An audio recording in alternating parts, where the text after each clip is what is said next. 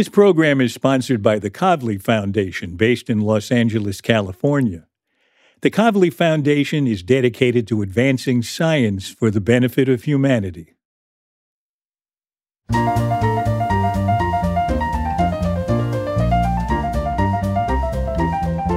I'm Alan Alda, and this is Science Clear and Vivid.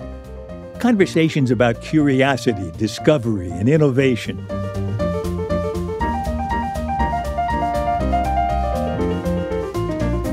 We should all be very impressed with ourselves. We do things every single day, like buttoning our shirt or writing a text on our phone, that requires this incredibly complex coordination of dozens of muscles. And so I think if we can get a better understanding the way the different circuits interact to coordinate these behaviors, we're going to be in a better place for, for diagnosis and treatment. As a functional neurosurgeon, I try to alter human physiology, you know, for the better decrease pain or to treat movement disorders. So for me, understanding a circuit is just about how to improve the treatment sort of in a very direct fashion. That's husband and wife Ayman Azim and Sharona Ben Haim. Both are fascinated by how the brain controls our movements. But while Ayman is doing basic research, mostly with surprisingly dexterous mice, Sharona is in the operating room. That's where she's employing deep brain stimulation to treat patients with Parkinson's disease and other movement disorders. This is really going to be interesting for me because you both work on similar things, but at opposite ends of the spectrum in a way, right? I mean, how would you describe that generally? And then I want to hear from Sharona how you describe it. Yeah. Um, you know, I think Sharona and I, for a long time now, have both had a fascination with the nervous system. And like you said, we come at it from opposite ends of the spectrum. I'm very much a basic scientist. I want to understand the mechanisms, I want to understand how it evolved and how it works. Her primary motivation is to help people.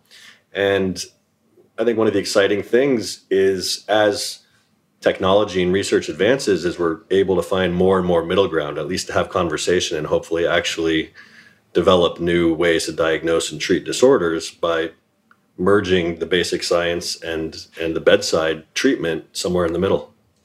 So Sharona Ayman tries to figure out how things work in the nervous system, and then when they go wrong, you try to fix it. Is that is that sort of uh, in the neighborhood?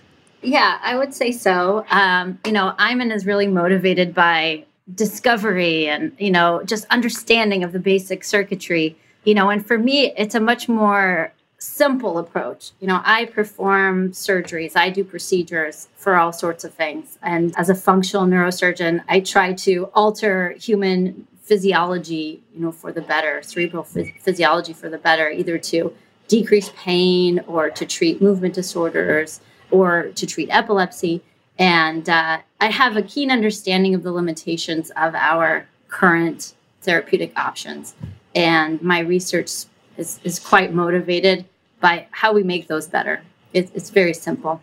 So, I mean, these circuits are really complicated, aren't they? I mean, I, I imagine you're dealing with billions of connections before you get something as simple as lifting a cup. You're absolutely right. It's it's pretty astonishing how complicated it is, and you know, I mean, I, I think I'm fundamentally interested in movement. So, movement is the primary driving force that has um, that explains the evolution of our nervous system. Without appropriate interaction with the world through movement of your body, there's no reproduction, there's no eating food, there, there's, there's no propagation of the species. And so when you think about the brain and how it's built in the context that it was, that it has evolved to generate behaviors uh, that enable effective interaction with the environment, then I think movement becomes really fascinating. You work a lot on dexterity. And I think your work has made me aware a little bit more of how dexterous humans are compared to other animals. Yeah, it's really, in many ways, it represents the pinnacle of what our motor systems are able to achieve. And I often will start a talk showing an image or a movie of somebody doing something phenomenal, a musician or an athlete. But then I follow that up saying we should all be very impressed with ourselves. We do things every single day, like buttoning our shirt or writing a text on our phone, that requires this incredibly complex coordination of dozens of muscles. And we don't really know how the nervous system achieves the speed and precision of these movements. And so that's why in my lab, we try to approach those questions by trying to take the nervous system apart into its constituent circuits, try to figure out what each of these circuits and pathways is doing to contribute to these complex behaviors. There's no doubt that humans are the pinnacle of dexterity of all the species we know in, in, in most respects. Uh, I mean, again, you look at a musician or an athlete, and they do these these astounding things with their bodies, and we don't have very good explanations of how our nervous system is able to achieve that. And that's one of the reasons we're motivated to pursue this in the lab, because rodents and, and primates, including humans, share the majority of the components of the nervous system, including the motor system. So, what's really interesting is figuring out the huge amount that we share, that we have in common, but then also identifying the small amount that's different, because that small amount that's different can help explain where the pretty astonishing human dexterity comes from. And when you're talking about dexterity, the mouse model seems to be not not too bad as a source of information because mice are surprisingly dexterous. Absolutely, they are to me anyway. I mean, I, I have read how a mouse can get open a little nutshell and, and mm-hmm. that kind of thing. They catch crickets and break them open with their little hand. They do they do amazingly dexterous things in the wild. Well, I'll never mind the wild. I have a friend who said they found a mouse in the washing machine. and I can't, I can't figure out how the mouse climbed up the side of the washing machine. It's Were they doing the laundry?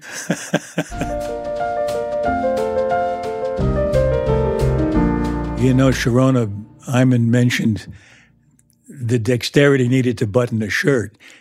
I'm real aware of that because uh, I have Parkinson's now, and buttoning a shirt or tying my shoelaces takes more concentration than uh, it used to take. Is your work in surgery? You do deep brain stimulation, right?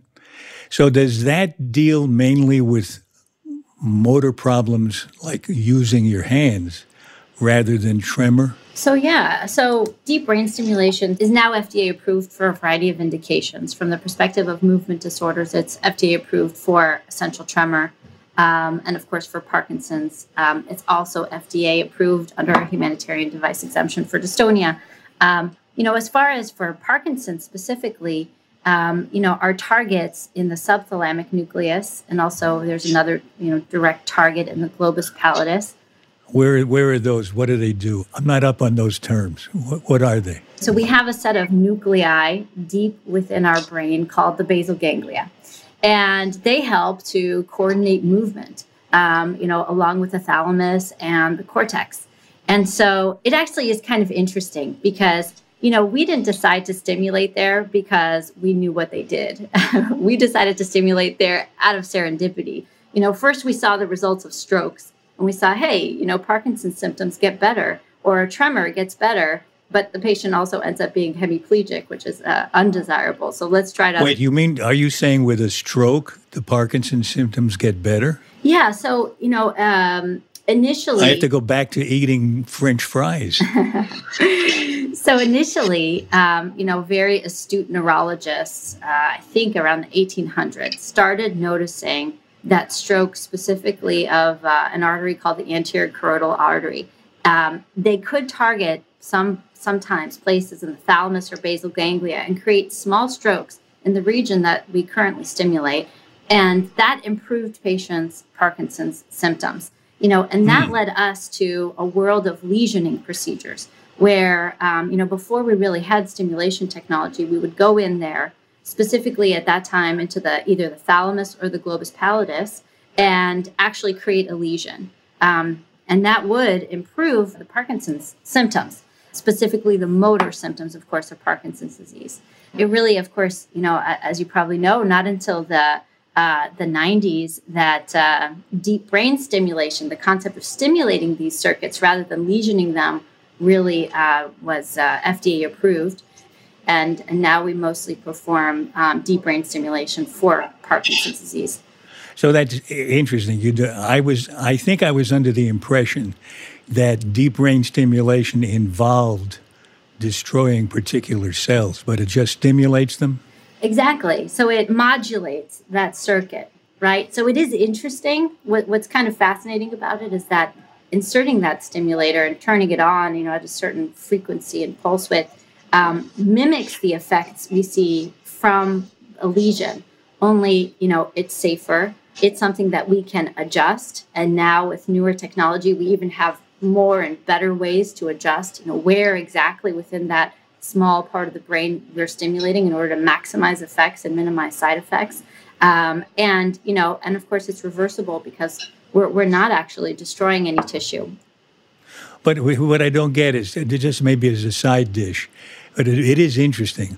On the way down, you're sticking a probe through the brain, right? And on the way down to the part you want to stimulate, aren't you messing up a few neurons on the way? a few, but you'd be surprised at how few we are messing up. And this is a question I get all the time because, you know, my job oftentimes involves placing small objects into the brain in a stereotactic manner along a tract, whether it's a laser catheter for a laser procedure or, or a stimulator um, or a recording electrode.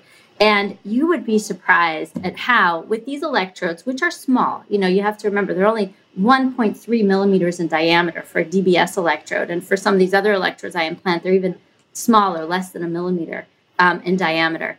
As long as, you know, we don't encounter a complication like, for example, hitting a blood vessel and causing a hemorrhage, um, as long as that doesn't happen, which, you know, our whole training has led us to perfect the mechanisms to ensure that that doesn't happen, then it is actually quite surprising that we have minimal effect on the tissue that we pass through.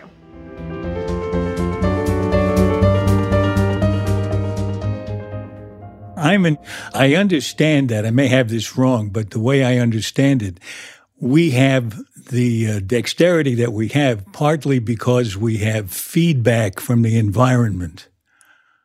Is that right? Feedback did, from the what, environment. Do we share that with other animals? Yeah, I, th- I think every animal. So movement in all of these species really relies on complex and constant interaction between the output pathways that get the body to move and feedback from the environment or feedback from the body that keeps us informed about what's happening. And this interaction is constant. And this is the primary theme of most of the projects in my lab. How do these, all of these output and feedback pathways interact? One place where humans are unique is some of the connections of these output and feedback pathways seem to be different. So there's a long running hypothesis that the connections from the part of the cortex called the motor cortex that go down to the spinal cord are different in, in certain primates, including humans where a subset of, the, of these neurons can talk directly to the motor neurons, which are the output of our nervous system to get us to move.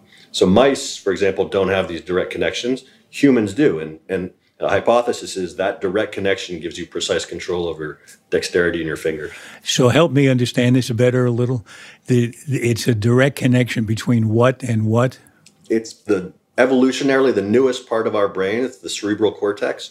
A part of it is involved in motor control, and in all of these species I'm describing, mice included, there are projections from that part of the brain down to evolutionarily older parts of the nervous system, including the spinal cord. And in the spinal cord, the only conduit to get out to the muscles, the only output are the motor neurons. In fact, these are the, the, the neurons that die in, in Lou Gehrig's disease or, or ALS. And that's why it's such a devastating disease because you lose the ability to control your muscles. Um, and so the question is, how do you control the motor neuron activity and therefore muscle contraction with speed and precision. And, and, a, and, a, hypothesis that's still being investigated is that humans have developed a new way to do it, a more direct route. So you can sort of pull the levers uh, with more, I think, immediacy and more accuracy. But it's something that's it's tough to investigate again because the access in humans is limited, and so we're left to a lot of hypotheses based on anatomy and based on behavior. Whereas in our animal models, we can really go in and turn different circuits on and off and see what they do.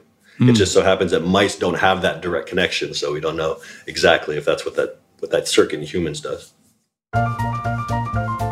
When we come back from our break, Ayman Azim and Sharona Ben-Haim tell me about their plans to combine their skills to find better ways to treat one of the most intractable conditions in medicine chronic debilitating pain.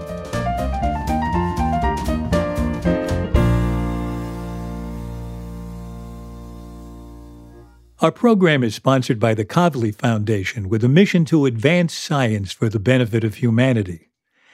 The Foundation's mission is implemented internationally through a constellation of Kavli institutes that support scientists who conduct basic curiosity driven research in astrophysics, theoretical physics, nanoscience, and neuroscience, and also by the Kavli Prize, which honors scientists for breakthroughs in these fields that transform our understanding of the very big, astrophysics, the very small, nanoscience, and the very complex, neuroscience.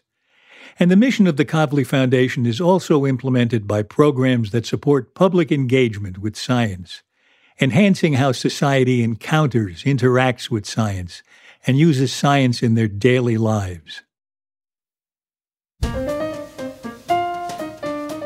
This is Science Clear and Vivid, and now back to my conversation with Ayman Azim and Sharona Ben Haim.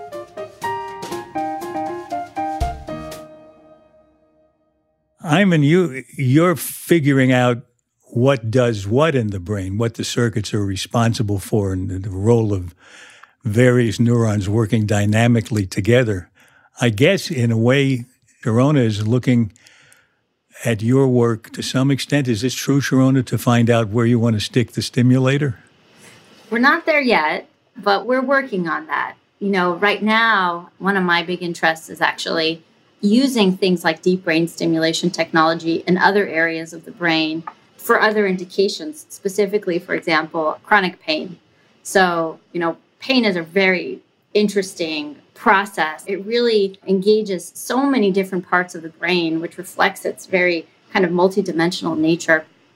And there, you know, the direct question is where can we stimulate to make this treatment more effective? Because we don't know the answer to that. Right now, we do perform sort of a, on an off label basis some deep brain stimulation procedures for chronic pain, but they're not as effective as we'd like for them to be. So there's mm. clearly something we need to learn, something we can do better. And so I've engaged Ayman um, to help me understand different regions to stimulate. Specifically, we've looked at, at circuits in the spinal cord.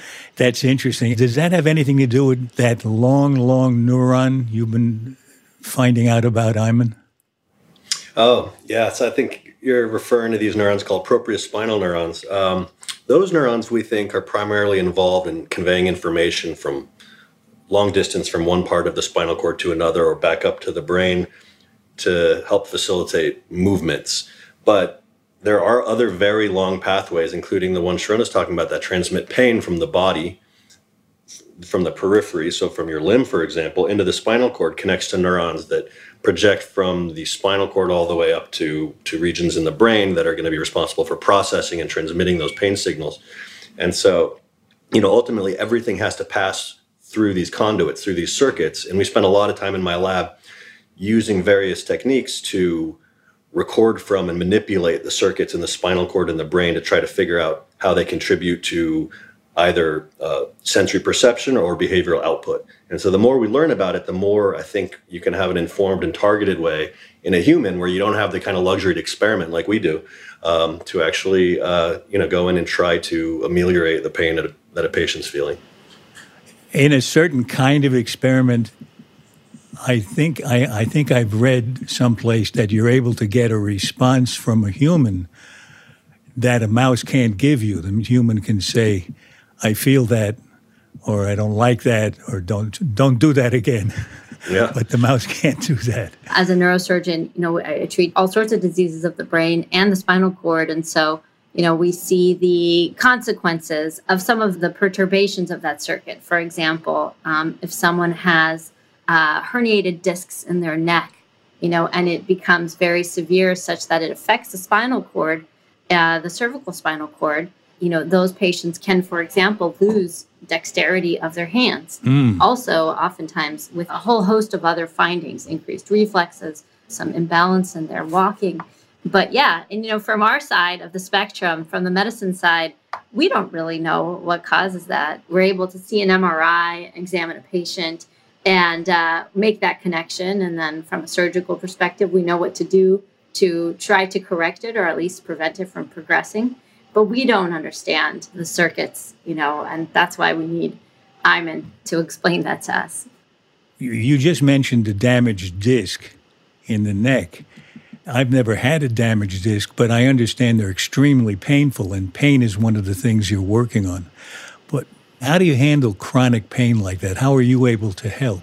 There are a lot of things we don't understand about chronic pain conditions that are not as straightforward as I have a herniated disc and now, you know, a surgeon can fix it. You know, there are people who have diffuse pain in their body or people who have localized pain and they've had the surgeries and they've had the, you know, procedures and the conservative management and it's been 10, 15 years and they still have this debilitating pain that prevents them from living their lives. Um, those patients are the ones where we consider intervening in a different way, um, where we consider kind of a subset of procedures that we have in neurosurgery that are focused in the field of pain, pain neurosurgery. There aren't too many of us neurosurgeons who really focus on actually treating chronic pain with this unique subset of procedures.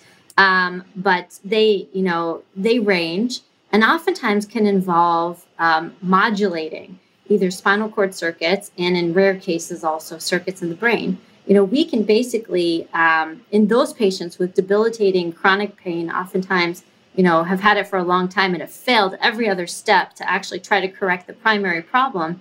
Sometimes we'll go in and actually try to alter the signal itself. So we'll alter the way the signal is transmitted, let's say from a painful leg. We'll try to alter the way that signal is tra- transmitted from the leg to its interpretation in the brain. And if you can imagine, there are a lot of different parts of the nervous system we can actually target to to in that pathway and they start from the periphery you know actually trying to modulate for example the skin of the region that's affected um, uh, to the spinal cord circuits where we sometimes put electrodes over the dorsal spinal cord to modulate the transmission of the pain um, as it ascends in the spinal cord and then, um, you know, there, there, are really so many points of intervention. Um, but we can go up to the thalamus and insert a stimulator actually into the thalamus, which is this, you know, main relay center of pain signals as they ascend from the body and are then uh, interpreted by the brain, various portions of the brain, um, and so on and so forth. I mean, we've gone so far um, as to investigate not just modulating what we call the sensory discriminative aspects of pain, meaning like how much pain I actually feel, but actually even looking at the emotional, affective components of pain, you know, um, how you feel about the pain. So in in this is a very very rare procedure, but in some cases specifically indicated, for example, for end of life cancer related pain that's diffuse and throughout the body um, we can uh, lesion a certain part of the brain that will separate how much pain a patient feels. You know, they'll still say, I feel eight out of 10 pain, and how much that pain bothers them. So they'll say, I still feel the pain, but I'm no longer bothered by this pain. That's an amazing thing to say. I can't imagine knowing I'm in pain, eight out of 10, and not being bothered by it.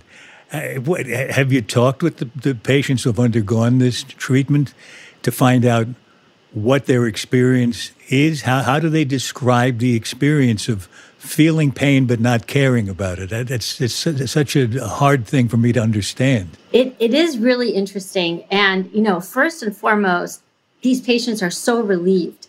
Um, they're so much happier. Um, and, uh, you know, you can actually see this, this weight um, lifted off of them. And uh, it's it's a really interesting um, concept of how pain, specifically chronic pain, um, uh, is interpreted by different aspects of our brain. You know, pain is not just I feel pain, but it's how much I fear that pain, uh, how much I think about that pain, and these kind of emotional, affective components of pain processing have really kind of just recently become a new a new concept in, in targeting pain circuitry. Now, of course, this is all uh, on a research from a research basis. It's, it's not it's not yet something that's FDA approved, but it is something that could, if we understand it a little bit better, I think become really really effective.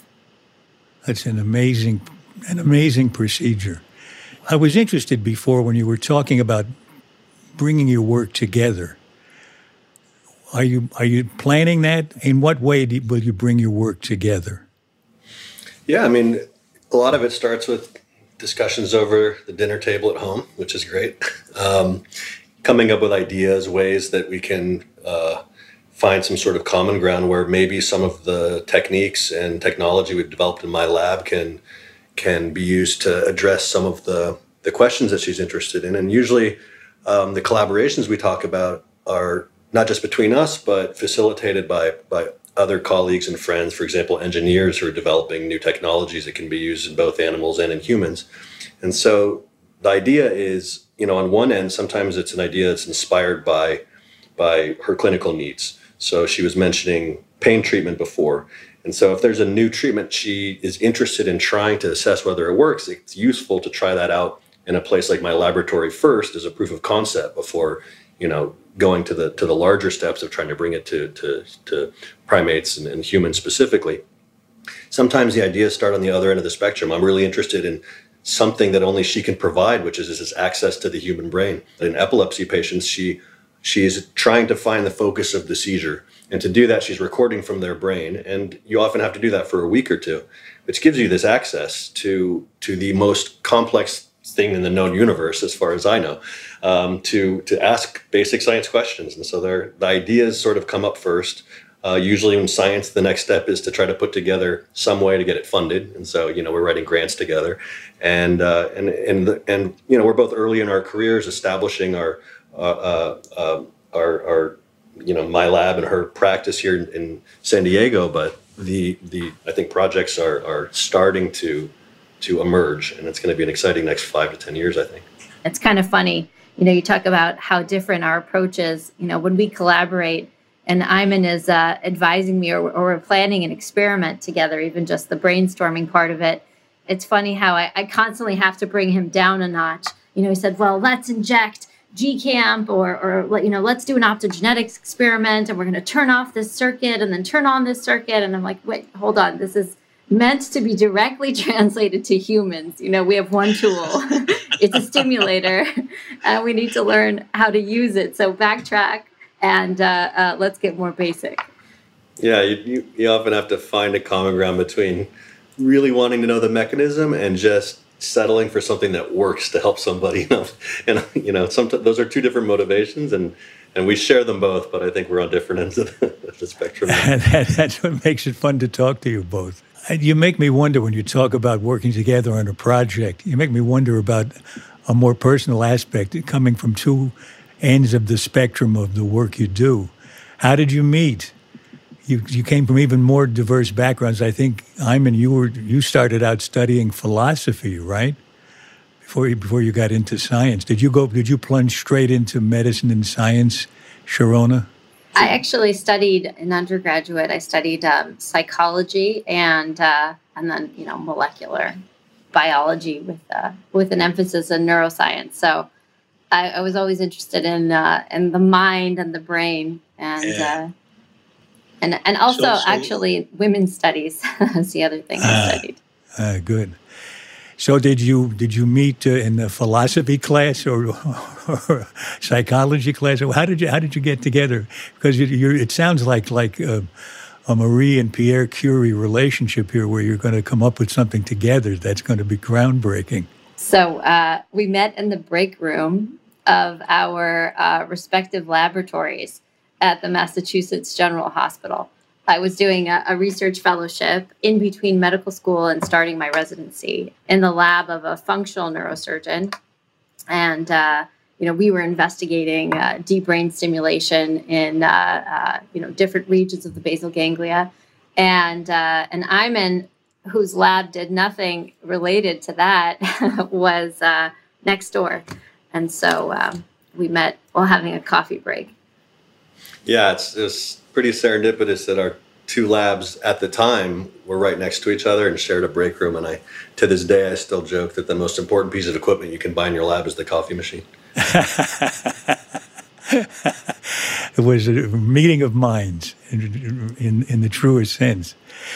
We, uh, we're coming close to the end of our time together, but we always end our conversations with seven quick questions that invite quick answers, especially because there are two of you answering. Whoever wants to answer first, go ahead. What was the first thing you remember being curious about? Space. Space. How about you, Sharona? The brain. Well, you started early. it took me a while to get. Yeah. what made you want to be a scientist? I, as you mentioned, am passionate about philosophy, and science gave me a way to do experiments to try to answer some questions. Yeah, because science, philosophy tends to be kind of general and guesswork, as far as I can tell. I mean, it's it's fundamental, but I, for me personally, I, I like to break down to simpler problems and do experiments. And in philosophy, it's at least the questions of the mind. It's it's a little bit more right. Uh, yeah, tougher to do that. How about you, Sharona? Well, for me, it's interesting because my interest in science came after my interest in medicine, and so um, you know, for me, it's just a very direct relationship of wanting to understand ways to make treatments better. What part of your research do you enjoy doing the most? I enjoy the brainstorming sessions uh. with my lab the most, which COVID has really, really cut into. So I'm really eager to be around my lab again in person in front of a big whiteboard. And brainstorming must make your dinner conversations fun with Sharona. How about you, Sharona? What what part of the research do you enjoy the most? I mean, you know, when when things actually work, you know, that very first moment when you actually have an experiment and you all the pieces are in place and you know you actually get a result that confirms a hypothesis. There's kind of no feeling like it. The, the next question is in that same vein, only a little more specific. As a scientist, what was the best moment you've ever had? I think each time I'm given the opportunity to continue to do what I love. So getting this position was a pretty fantastic moment because I was trusted to run a lab and and start implementing some of my ideas. So every time that I, am given a vote of confidence to do more experiments. Uh, about, I see you searching for, for in your. what about you? I still am waiting for the moment. I um, I have an idea of what it can be and what it should be, but it hasn't arrived yet. So maybe maybe this next question is easier to answer. So far, what's been your worst moment? Oh, there's been a lot of failed experiments late night after two to three months of trying something and it fails miserably. Those are tough days, but uh, you have to bounce back. Science is difficult. You're trying to do something some, that nobody's ever done before for me, it's pretty harsh when you can't convince people uh, that that your ideas are good. So, I'd say you know getting back um, the reviews to one of my first NIH grants was was pretty harsh, but uh, also a great learning experience. Uh, and like Ayman said, you have to bounce back. That's just what science is. So that that really paves the way for the next to last question. What gives you confidence? That not just my lab, but all of the brilliant colleagues around me that we're making steady progress. That you see it manifested not just in our scientific discussions, but in the real world. So the fact that even though it's really hard, we are moving forward proves to me that we're on the right path. And for me, it's pretty clearly just uh, being able to have a vision of of what could be, you know, how the field could change, how a therapy can significantly improve. Um, knowing that that's possible and sort of within reach uh, is um, is definitely motivating. Okay, this I know this last question is something you know you know I'm really concerned about, and I'm curious to know your take on it. How can we help more people enjoy a love of science? Well, I think what you've been doing is fantastic. Teaching people like me and people like Sharona more effective ways to communicate this passion we have and why we have it with, with the public and with the world, I think will make other people fall in love with science and what the goals are and what the process is. And so I think the more we learn to communicate our passion, not just our data, is, is a really big thing. How about you, Sharona? do you mean the general public or how to attract more scientists? Because I think you know, there's a. I think I mean the general public because probably that's one way to attract more people into science if they could actually know it well enough to love it? How can we? It's like, how can we be a good matchmaker? I mean, I think it starts very early with education. Um, you know, making, you know, science can be so fun and interesting and valuable, and uh, um, you know that that can and should be taught, you know, at an elementary school level. Um, I think that that getting people involved in a in a way that's meaningful very early in their lives um, can affect the way they think about it. That's great. This has been so much fun talking with you both, and I'm, I've enjoyed hearing about your work from your different perspectives. And I wish you great good luck in getting together on projects where you can combine your, your forces. Thanks so much for being with me today. Really appreciate it. Thank you for having us. It's been fantastic.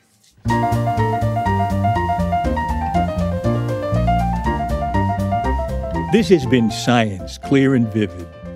My thanks to the Kavli Foundation for sponsoring these conversations about how breakthroughs in science, technology, and medicine often begin with simple curiosity, asking of nature, why is that? Ayman Azim is an assistant professor in the Molecular Neurobiology Laboratory at the Salk Institute in La Jolla, California. You can find details of his research on how our brains control our muscles at Azim, that's A-Z-I-M, dot salk dot edu. Sharona Ben-Haim is assistant professor of surgery in the neurosurgery department of the University of California, San Diego, and an adjunct professor at the Salk Institute.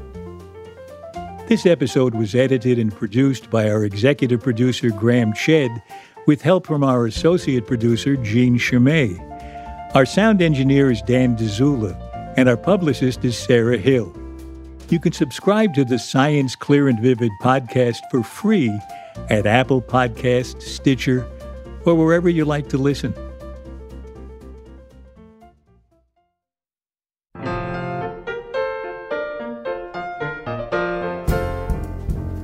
Next time on Science Clear and Vivid, I talk with cosmologist Chanda Prescod Weinstein.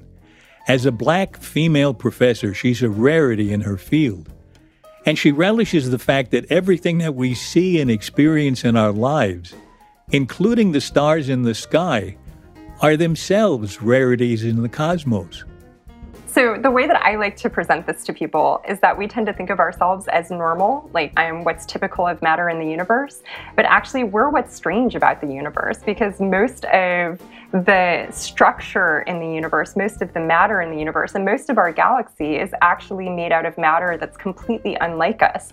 And I think that this is like another way in which we are precious because we are what's weird um, we're we're not the likely scenario. The likely scenario is a bunch of dark matter that looks, and I put looks in air quotes because we can't see it, nothing like us. Chanda Prescod Weinstein and the tantalizing mystery of dark matter. Next time on Science Clear and Vivid. For more details about Science Clear and Vivid, and to sign up for my newsletter, please visit alanalda.com.